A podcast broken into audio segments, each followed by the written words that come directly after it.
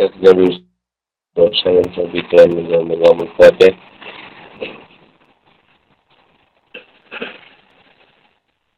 Peneraman lain lah bisa lagi segi waya sini. Kami untuk datang milikkannya. Kau kau amabak. Ngomong dapat dimulai kepada yang terlihat sini malam hati. Fatihah itu biasa membaca wal-Allah. Aku isyain wafi ini kata ini al-Fatihah dapat dimulai kepada Agama masih awal ini. Assalamualaikum warahmatullahi wabarakatuh. Ini tajuk tafsir ni bertempatnya Bani Sa'id di daerah Mesir dan Syam. Dan masa Fir'aun dan para penguasa lain. Araf ayat 137.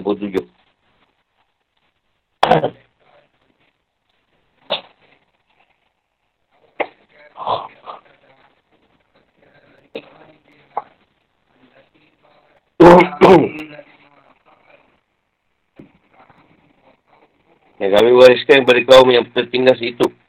Bumi bagian timur dan bagian barat. Ini yang telah kami berkahi. Dan telah sempurnalah firman Tuhanmu yang baik itu sebagai janji untuk Bani Israel. Disebabkan kesabaran mereka. Dan kami hancurkan apa yang telah dibuat Fir'aun dan kaumnya. Dan apa yang telah mereka bangun.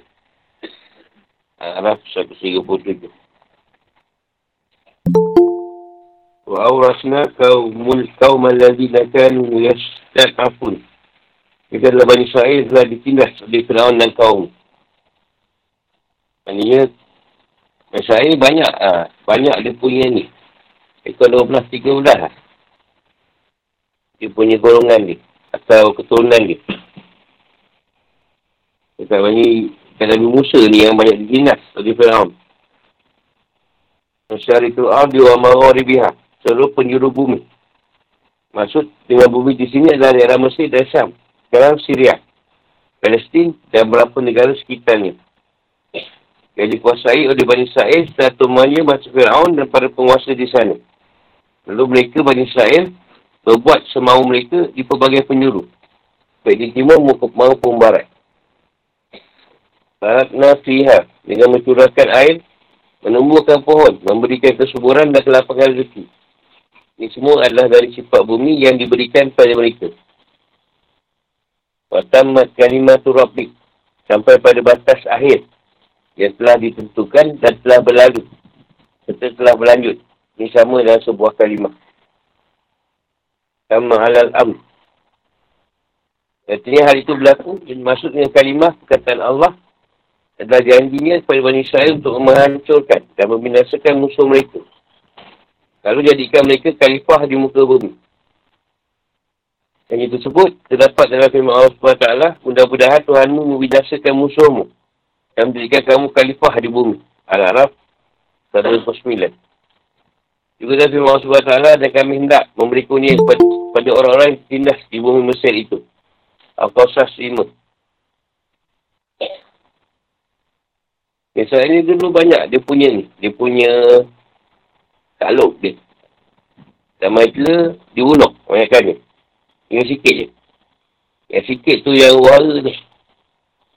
Dunia. Imam Sobaru. Sebabkan kesabaran mereka tak ada percayaan musuh-musuh mereka. Wadam mana. Kami menyaksikan dan hancurkan. Maka na yasna'u fir'aun dan wakaumu.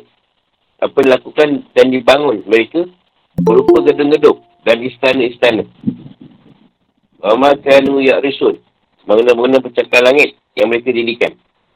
Ini bangunan yang dibuat oleh Haman dan sebagainya. Atau atap-atap dan bangunan untuk tumbuh-tumbuhan serta pohon yang tinggi seperti bangunan. Atau rumah-rumah untuk tanaman anggur. Kata aras ini juga dipakai untuk kalimah seperti Harsul, Harsul Malik.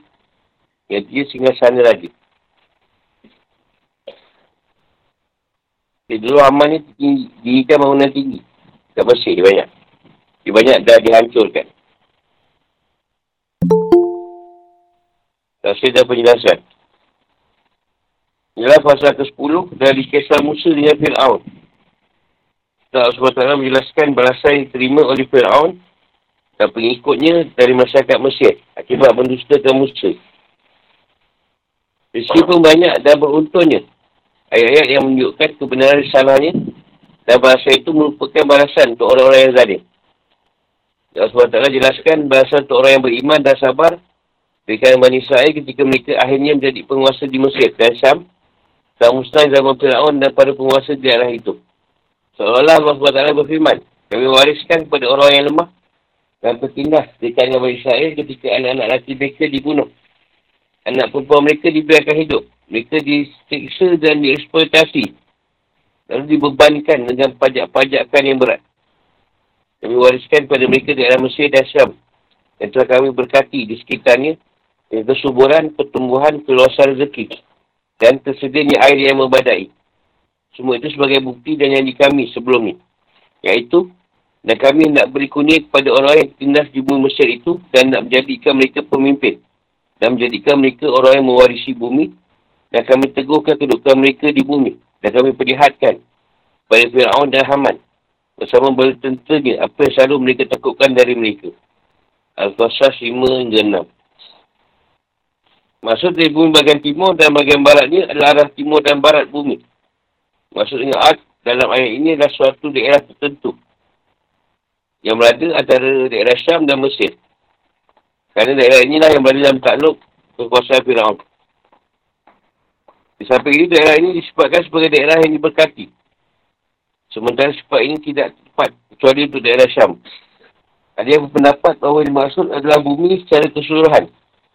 Dan Nabi Daud dan Sulaiman yang juga keturunan dari Bani Israel pernah menguasai bumi keseluruhan ini. Terima Allah. Watamat kalimatu rabbik usnah. Maksud di ayat ini telah berlaku dan berlalu. Telah berlalu dan berlaku ketapa Allah yang baik untuk Bani Israel. Sebabkan kesabaran mereka menghadapi hisab Fir'aun dan para pengikutnya. Serta pelbagai pernikahan yang mereka rasakan, sikap sabar tersebut memang telah diperintahkan oleh Nabi Musa kepada mereka. Musa berkata kepada kaumnya, mohonlah pertolongan kepada Allah dan bersabarlah. Al-Araf 128. Sabaran menjadi kunci kelapangan. Kata al-husna adalah sifat dari kata al-kalimah. Al-husna. Itu juga disebut dengan kalimah.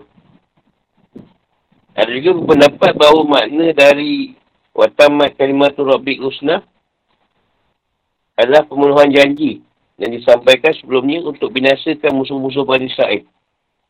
Dan jadikan mereka sebagai pemimpin yang muka bumi kerana ketika sesuatu yang telah dipenuhi, berarti janji pun telah sempurna dan lengkap. Yang Allah SWT telah sempurna bagi mereka ketika mereka bersikap bisikomah. Ya Allah mencabut daerah-daerah tersebut dari mereka kerana kejayaan mereka terhadap diri mereka sendiri. Dan tak ada janji yang lain dari Allah untuk mengembalikan mereka ke tanah yang suci. Ad-Muqadas. Yang menghancurkan apa telah dibangunkan oleh Fir'aun dan kaumnya. Seperti gedung-gedung dan sawah pertanian. Seperti istana dan atak-atak kebun yang mereka didirikan. Fikir kehidupan atau hukum-hukum. Ayat ini dalam bentuk perbandingan. Antara orang kafir, antara orang beriman dengan orang kafir. Itu balasan untuk masing-masing. Jadi Allah dijelaskan bagaimana dia binyasakan pengikut Fir'aun. Bersamanya dengan menenggelamkan mereka semua sebagai sebuah susah Allah. Yang menjelaskan kebaikan dikunikan kepada orang yang beriman. Iaitu berikan tanah dan wilayah pada mereka. Hanya Allah SWT telah menyematkan Musa, Harun dan Bani Israel di kezahiman Fir'aun dan kaum Menyeberang, menyeberangnya mereka di laut merupakan sebuah mujizat Nabi Musa yang luar biasa.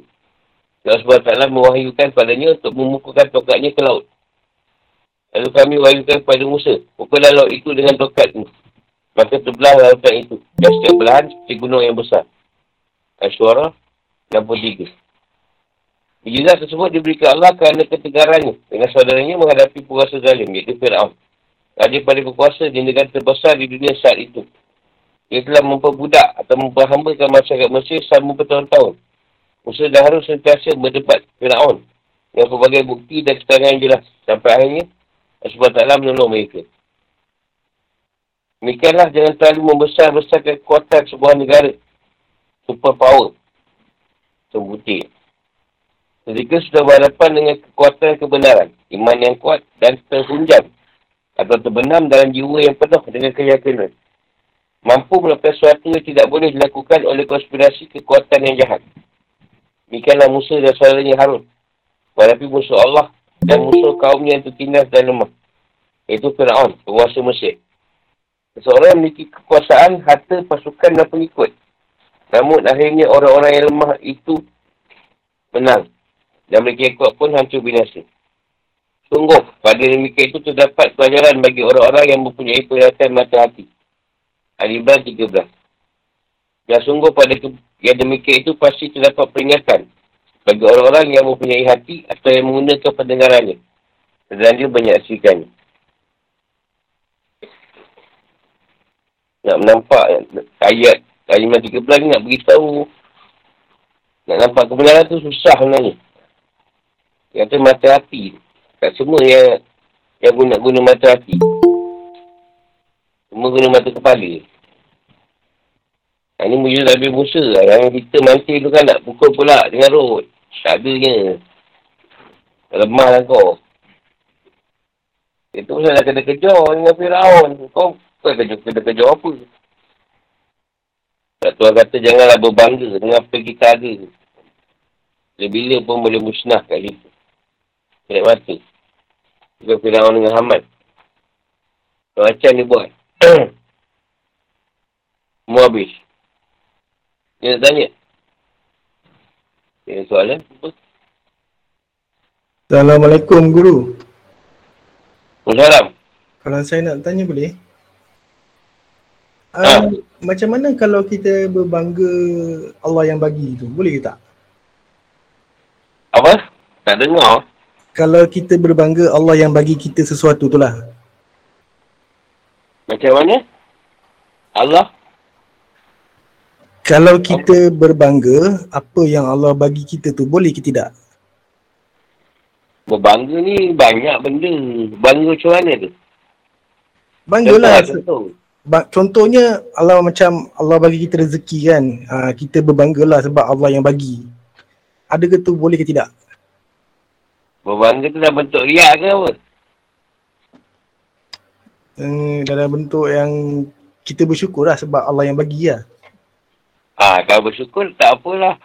Kalau bentuk riak tu macam, macam tak sesuai. Tak baik lah. Oh. Alah macam ada setengah orang lah. Dia kata, no, aku semayang duha. Tengok rezeki Allah bagi aku menimpa ruah. Contoh, contoh kan? Ha. Ha, ada contoh lah. Contoh dia buat sesuatu, ha, dia bangga dengan apa yang dia dapat. Jadi nak bagi tahu dalam satu keadaan tu, sebenarnya apa yang kita dapat ni rezeki, sebenarnya macam perlu zakat, perlu share dengan orang lain. Ha, itu utama lah. Jadi kalau kita kata bangga tadi, dalam keadaan kita tak berzakat pun, rezeki kita dapat tu. Ha. Tapi kalau dapat bini, janganlah berzakatkan pula.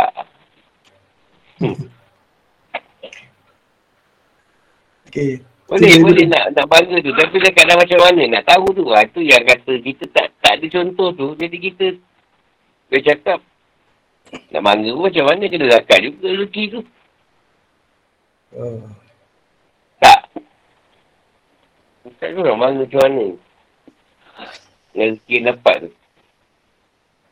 Syukur lah. Syukur tu sesuai lah ayat ni. Kalau berbangga tu macam dari segi bahasa Melayu kau peksa tak apa kena eh. Kita bahasa Melayu satu. Kalangan. Oh. Tak ayat tu. Ayat tu kalau kau bersyukur okey. Kalau kau kata kau berbangga tak apa kena ayat tu. Okey.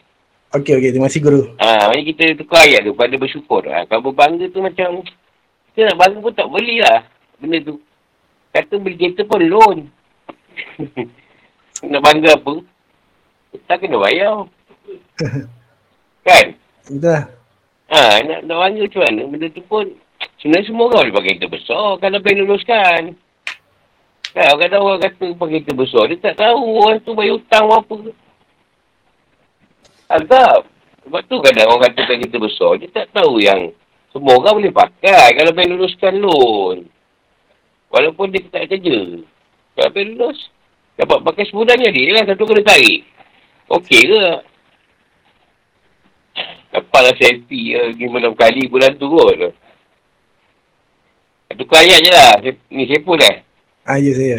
Ha, tukar ayat je. Pada bersyukur lah. Kalau bersyukur, kalau nak berbangga pun kita tak bangga. Semua benda pinjaman lah. Ya. Benda tu pinjam kepada kita.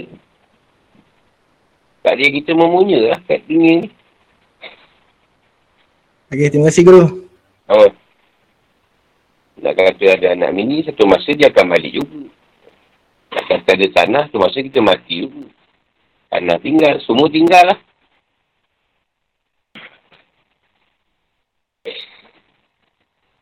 Dia bila dah, dah berusia ni yang kita rasa paling sonok, nak memang sihat tu je sebenarnya.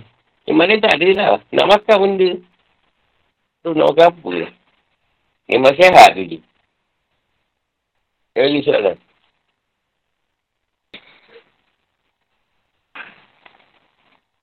Yang kalau Bani Israel terhadap nikmat Allah. Surah Araf ayat 138 141.